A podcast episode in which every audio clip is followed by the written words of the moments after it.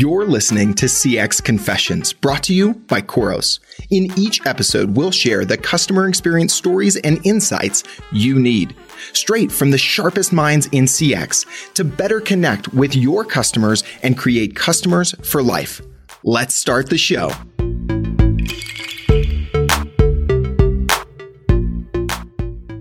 Hello, hello, and welcome to CX Confessions, the customer experience show. I'm Catherine Calvert, CMO for Khoros, and I'm the host of the show and joined, as always, by my fabulous co-host, Mr. Spike Jones, head of our strategic services business. How you doing, Spike? Yeah, I'm good. I'm still here. You know, like I said, can't get rid of me.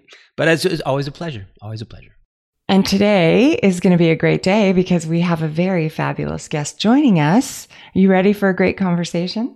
Yes, please. I've been looking forward to this one, so I am ready. Yes. Awesome. Well, I would love to introduce you and our audience to the fabulous Sangeeta Mudnell. She is Vice President of Customer Experience at Crown Castle. Now, if you don't know Crown Castle, that's okay, but you probably should. It is the nation's largest provider of communications infrastructure. That is serious technology. We're talking about towers, small cells, fiber networks. They bring it all together to help us literally stay connected. So Sangeeta's here to share a little bit about her journey. She joined Crown Castle from Microsoft, where she had her fingerprints all over the global adoption of Microsoft Excel and others. She's got some great stories to tell. Welcome to the show, Sangeeta. Thank you, Catherine, for that really nice introduction. And hi, Spike. Nice to meet you. And I look forward to our conversation today as I talk about my journey from Microsoft B2C world to Crown Castle in a B2B world. But look forward to the conversation today. Fantastic. Let's dive in. We are so excited to have you here. We love to bring in a mix of senior execs from both from companies that serve B2B audiences as well as B2C audiences. And now Crown Castle is technically a B2B company. You sell to mostly government agencies, if I got that right. I'd love to get your take on what that means. Is there even a difference, B2B, B2C? Yeah, I think so. You know, thanks, Catherine and Spike, for having me over as, you know, one of your B2B guests. So we'll definitely talk a little bit, you know, about B2C versus B2B. But just kind of stepping back, you know, Crown Castle is, you know, one of the largest nation's provider for communication infrastructure. So we work with our wireless providers like the AT&T, T-Mobile, Verizon, Dish, and all the other, you know, we have fiber offering as well. So it's kind of, and then we work with the jurisdictions and governments and what have you to, you know, help streamline the experience for our customers. Doesn't sound complicated at all. It sounds really easy. Yes. So before we talk about B2B and B2C, I would again like to start with the customer and the, you know, the industry and the macro trends that we are seeing. So today, as we know, and we are living it every day, we are in the age of customers, right? We as customers can access information about products and services, pricing, revenue, reviews, what have you, anytime and anywhere. So customers are really empowered. And then when you couple that with the digital transformation that is going in so many industries, those two come together and they are really remaking markets and creating risks for companies, whether it's B2C or B2B. So that's how I think about kind of the overall kind of customer experience phase that we are in. There's a really great saying from Blake Morgan, who is one of the CX leaders, and it goes like this, like it's the buyer is having these delicious, seamless customer experiences from companies like, you know, Netflix, Amazon, Spotify, or Apple products. And then they go to make a large work purchase for their company. And they have terrible customer experiences as a B2B customers. So what's happening is many of these B2B companies are realizing that they are held to the same standards as these consumer-friendly, customer-focused companies, and they really need to start thinking about that customer experience. So that's kind of, you know, one of the things from like B2B versus B2C.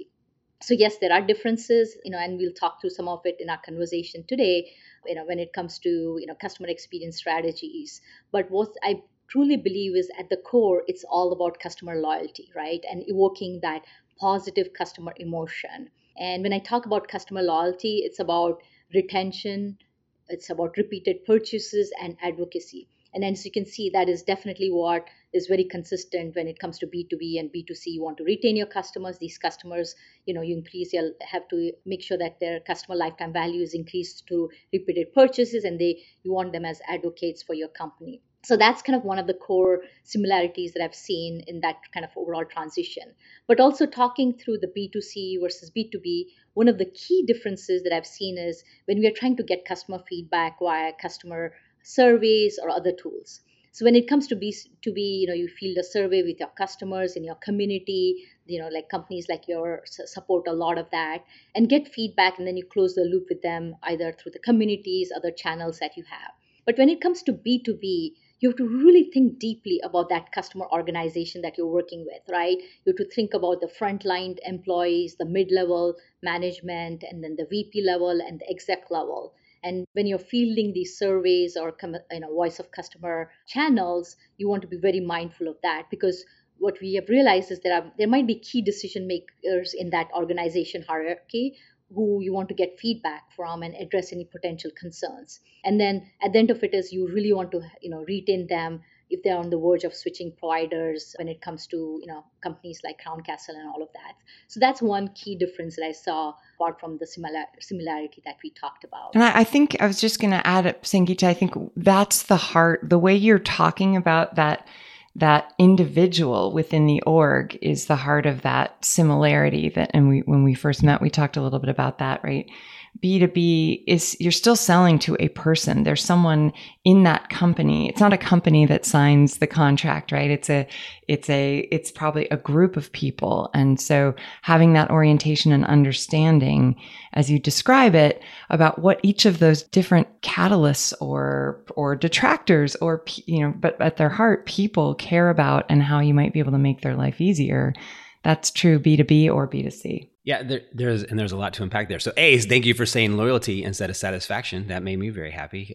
We were on with Don Peppers, and we were talking about the differences between those two things and how to work people up that loyalty ladder to advocacy, which is very, very important.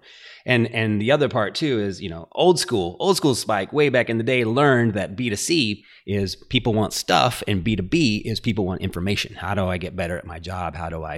But that, it seems like, in your experience and in the experience that you've had along the way, those lines have very much blurred. And there are so many similarities now between the two, for sure. Sure, distinct differences, but distinct similarities as well. So to get a B2B company to think that way, was that difficult? What does that journey look like to get that buy-in from the folks that you work with?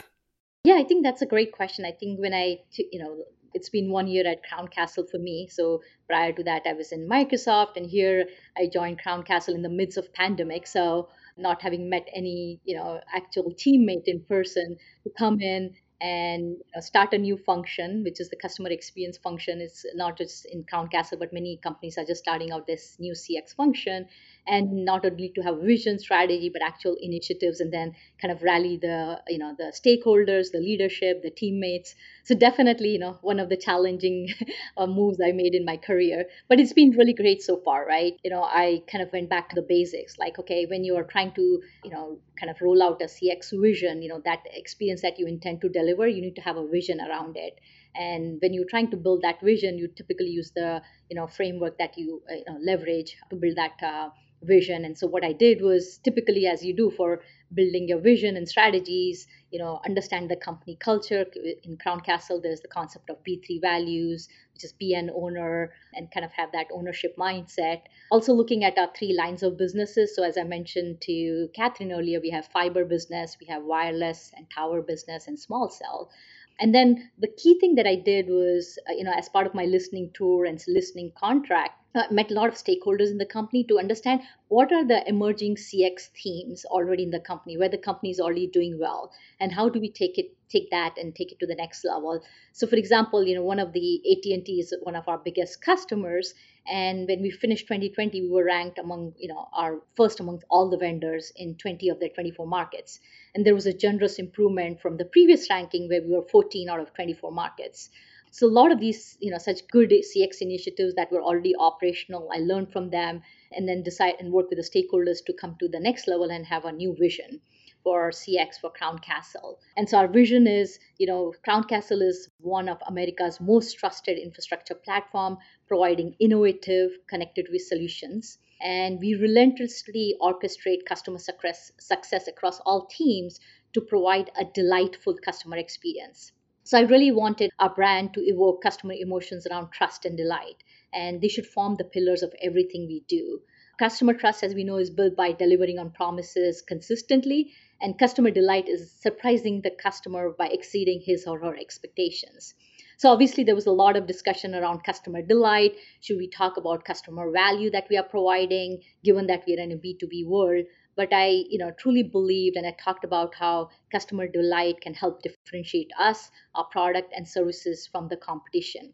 So those were some of the aspects of that journey to come up with that vision and then, into the strategy and bring along our stakeholders. So, kind of really where we are now is, in addition to the CX vision that I just talked about, when we are talking about sales and profitability and company goals, one of them that we have at the company level is how ease, speed, and predictability thrill customers. So it's really great to see that journey of, overall company from delighting to kind of thrilling the customers. And so just sharing some stories there. Yeah, for sure. I mean, delighting customers is something as marketers that we hear, surprise and delight and delighting customers. And so, but you've thrown a new term in there. You're writing a big check when you talk about thrilling customers, taking them from delight to thrill. I mean, that's a tall order, my friend. What does that look like in your mind, especially when it comes to your business? Yeah.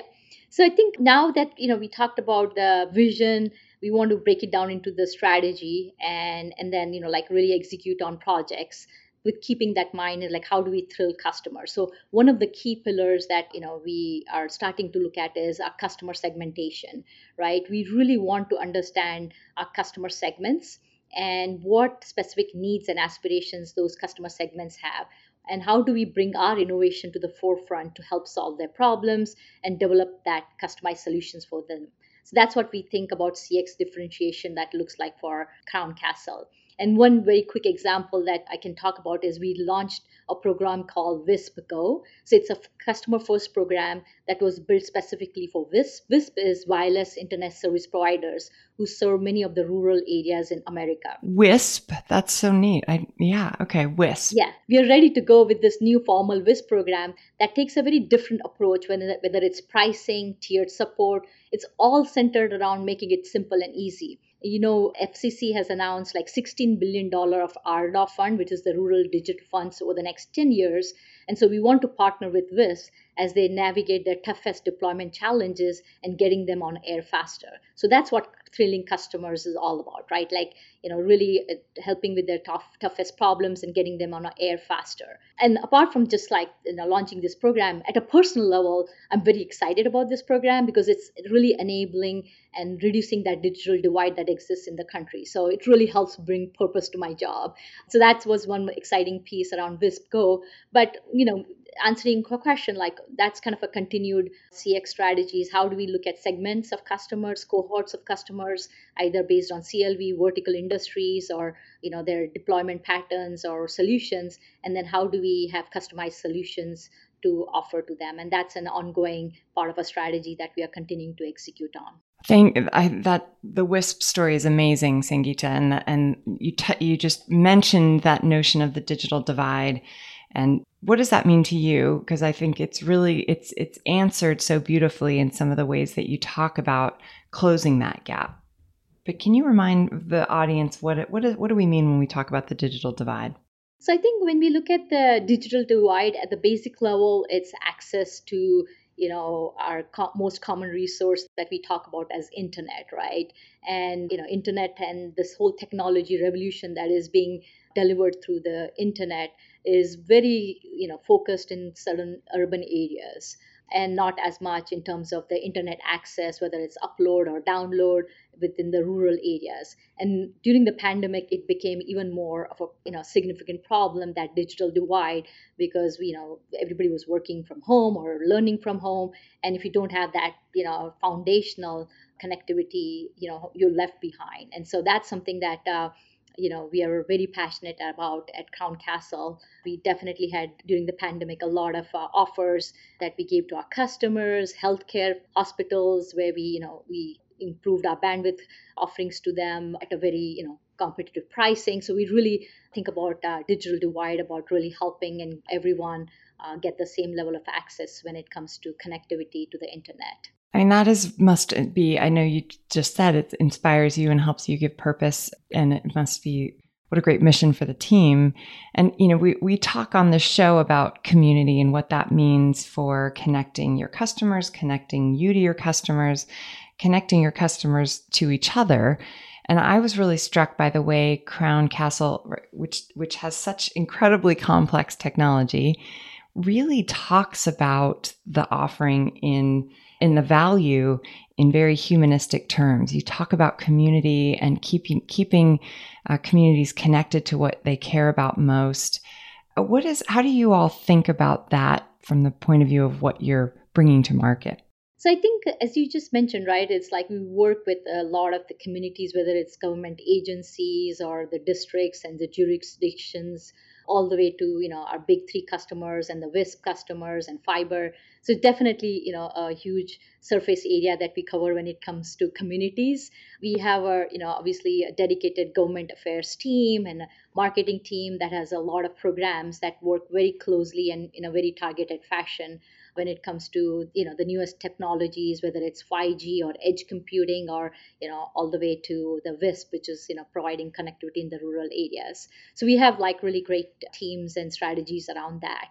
For me, I think when I think about community, one of the examples that really stands out is when I was working in Microsoft and how we built a community around Excel. As we all know, Excel is one of the most popular Office products from Microsoft with over 500 million users. And so how do you create that community and connection with our Excel customers at scale?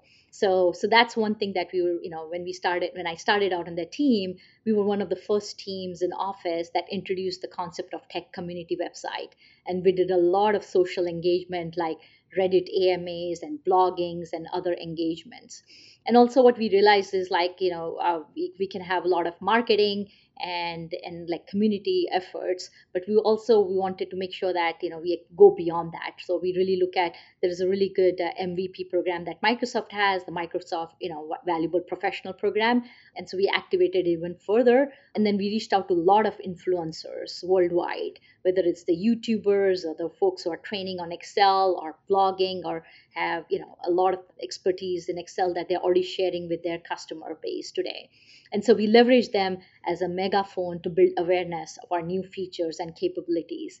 And one of some of the exciting moments were when we had a user voice community in Excel, and we used to list out the capabilities that we want to build, what customers want us to build, and then we would actually share our roadmap with them. And then we kind of, when we build those features and capabilities and release it, that announcement would go out. And so that validation that used to come from customers, like, yay, that's awesome to see that you're actually listening to us and engaging with us and building the product based on our needs. Obviously, we would take that as one of the inputs as part of our strategies on building the features in Excel, but it was one of the key strategies that we had. So just wanted to talk about that experience on how did we do the community outreach within Excel and try to scale our engagement in a meaningful way. Yeah, I think one of the things people often forget is whenever you create these powerful communities, you have built-in focus groups of people just clamoring to give you free feedback that you do not have to pay for. They will tell you what they want, and they're not afraid. I think that's a great thing to point out. And I would gladly join the Excel community if someone could teach me how to do a pivot table. Anyway, you hit on it a little bit before when you're talking about this digital divide, but we know, especially during the pandemic, this idea and this concept and this belief and this brand starting to embrace social good. And really, what does that mean from company to company? Because we know, especially the millennials and Gen Z, like they want to deal with companies that believe in something bigger than themselves, and they want to have those connection points. So when it comes to what you're doing and what you've seen and Crown Castle, what does that concept of social good mean to you, and how are y'all putting it out there in the world?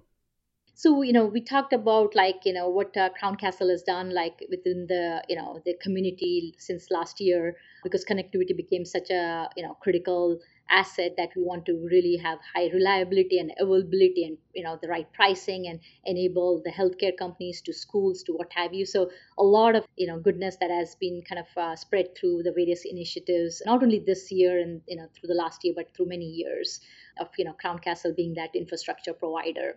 And for me, I think technology and social good are definitely an area of passion, right? When I talked about my last role at Microsoft, you know, I was helping drive some of the responsible AI product scenarios, right? And as we all know, AI technology, you know, a lot of this has transformed from vision to reality. It's creating tangible benefits for people and enterprises around the world. But like any great technological innovation, it poses complex and challenging questions about the future we want to see. So some of the things that we did at Microsoft is developed a toolkit for assessing and improving fairness in AI. And what does that really mean, right? Like, you know, assessing and improving fairness in AI. So I give an example when I used to be at Microsoft. So at that time, you know, Microsoft was partnering with a large financial lending institution to develop risk scoring system for loan approvals. They trained an existing industry model using the customer's data. On conducting the audit of that system, it was discovered that while it only approved low-risk loans, all approved loans were for male borrowers only. So the training data reflected the fact that the loan officers historically had favored male borrowers, and inspecting that system allowed the team to identify and address that bias before the system was deployed. So that's kind of what I mean about, like, the, you know, bringing technology and social good. It's really important for us to understand that and then, you know, not have the unintended consequences. Yeah, it's like data for good, right? It's using the tools that you have. That's really interesting. So there's two questions that we ask every guest. So of course we want to hear from you as well. So the first one is, what is a commonly held belief or industry practice that you passionately disagree with? So I think it's very much kind of continued from my previous, you know, answer that I had around social good and AI. So one of the industry beliefs is that AI will be replacing jobs in the future. So we know that employees in industries ranging from healthcare to agriculture to industry sectors can all expect to see disruptions in hiring or losing their jobs due to AI. So my belief there is, yes, AI will replace certain sets of jobs, but most importantly, it will be actually empowering the existing jobs with new enabling tools and mechanisms that will help you do your job better, right? And that's kind of where I see the most potential for AI to empower your existing jobs. And then finally, you know, AI is going to create many more new jobs. So I'm not too worried about AI replacing our jobs. That's kind of some, you know, you keep hearing about that in the industry. You know, obviously AI can help with, you know, creating, you know, whenever there is streamlining workflows and processes, replacing repetitive processes or, you know, error-free execution and many, many more scenarios that we are aware of in terms of AI. But when it comes to, for example, customer experience, right, establishing that trust and that human-to-human connection is going to be more important than ever before, especially in a B2B world.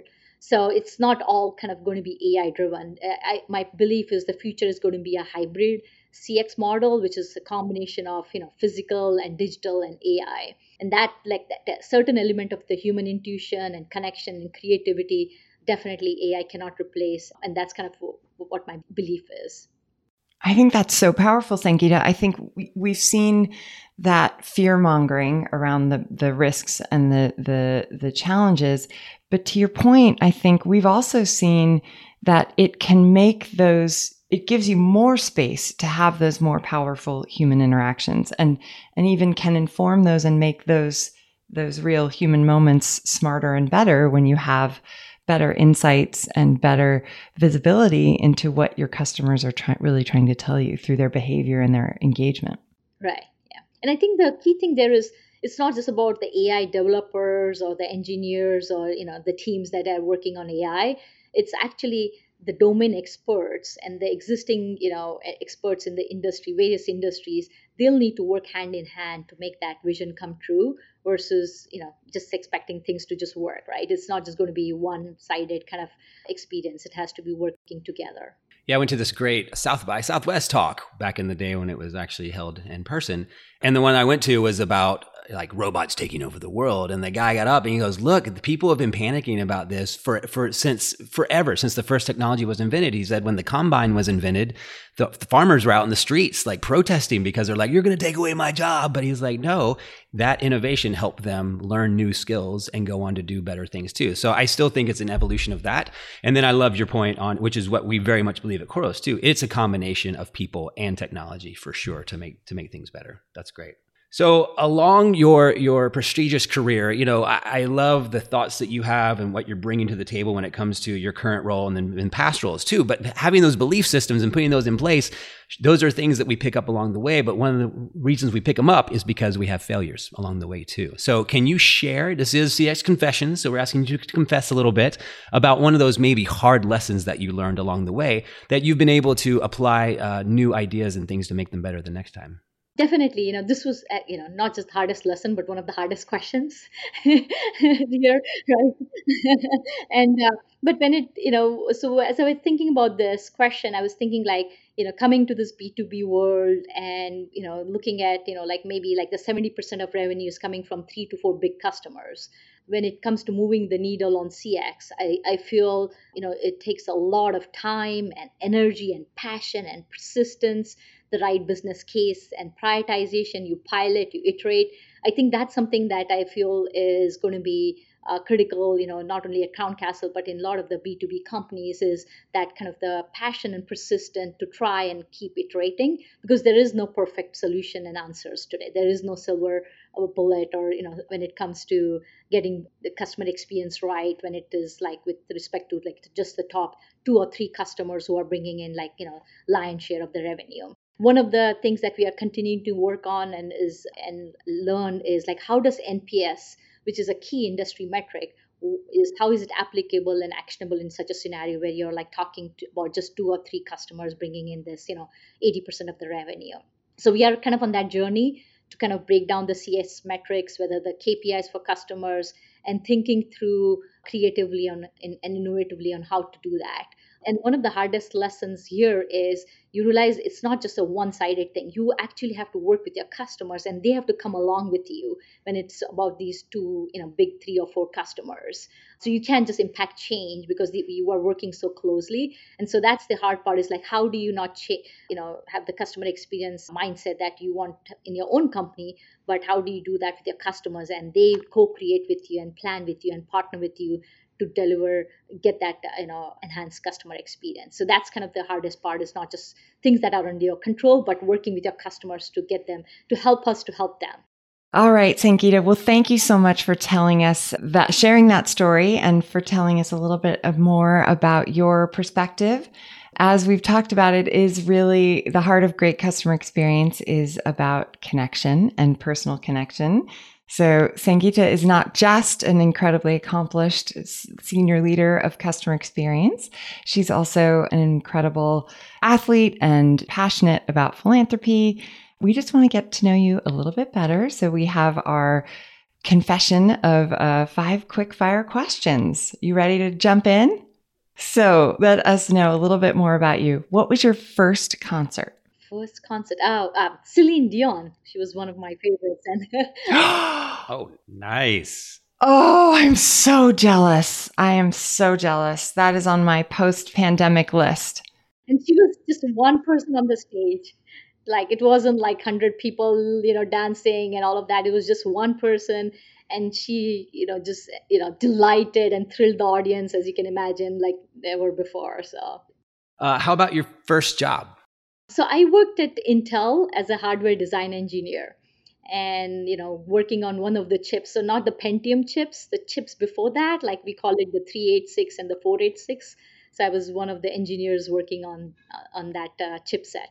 That's incredible. If you couldn't do what you're doing today, what profession other than your own would you attempt? Fashionista. I love fashion. I love, you know, dressing up and, you know, taking part in fashion shows and pageants and all of that. So yeah, and Manhattan is perfect for that. I was about to say, you're living in the right place. Yes. So what's your favorite app on your phone right now? Right now, it's Seamless. Seamless, it's a food ordering app, which is, I'm told, is very optimized for Manhattan for quickest service and delivery. So I love it. You know, you can get the best food from the various restaurants here without, you know, stepping out of your home. So it's been really great. Yeah, we don't. It hasn't. It is the answer in New York, and that now I'm getting hungry. It's in the morning out here.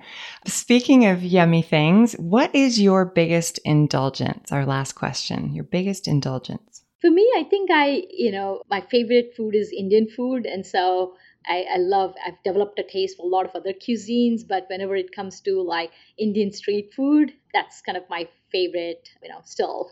So that's kind of my indulgence. Anytime I get like some street food kind of restaurant from India, then that's kind of where I would go to. What's your favorite dish? It's called a dish called Pani Puri. So it's these small, really small, pockets of, wheat crisps. And you fill it with a bunch of liquids, and then you put it in your mouth, and it just, kind of blows up in your mouth with that liquid, and it's just sensational in your mind, in your mouth, and everything. So it's really amazing. Yep. I'm Googling it now. That sounds divine. Well, Sangeeta, that was so fun. Thank you for sharing a little bit about yourself and a little bit about your journey as a CX leader. We are grateful for your story and your time. Thanks for joining us. And thanks to all of you for listening in. Thank you, Catherine and Spike. It was really a great conversation. And, as you prepare for some of these, you actually learn through that, right? So the conversation itself, pre versus post this podcast has made me smarter. So thank you for that. Yeah, our pleasure. We've learned a lot, and we hope you have too. Thanks for listening in, and we'll see you next time on CX Confessions. Your customers expect to be understood. Their likes and dislikes, their history with your brand, and their communication preferences. But so many companies struggle to connect the dots of interaction across their own teams and channels, and it's creating customer experience challenges and disasters. That's where Khoros can help. Khoros is the award-winning customer engagement platform built to turn those siloed interactions with your customer into enterprise value. Khoros works with more than 2,000 of the world's leading brands and powers more than 500 million digital interactions every day. Khoros is the award-winning platform for digital-first customer engagement. Ready to create human connection across the digital customer experience to create customers for life? Learn more at Khoros.com.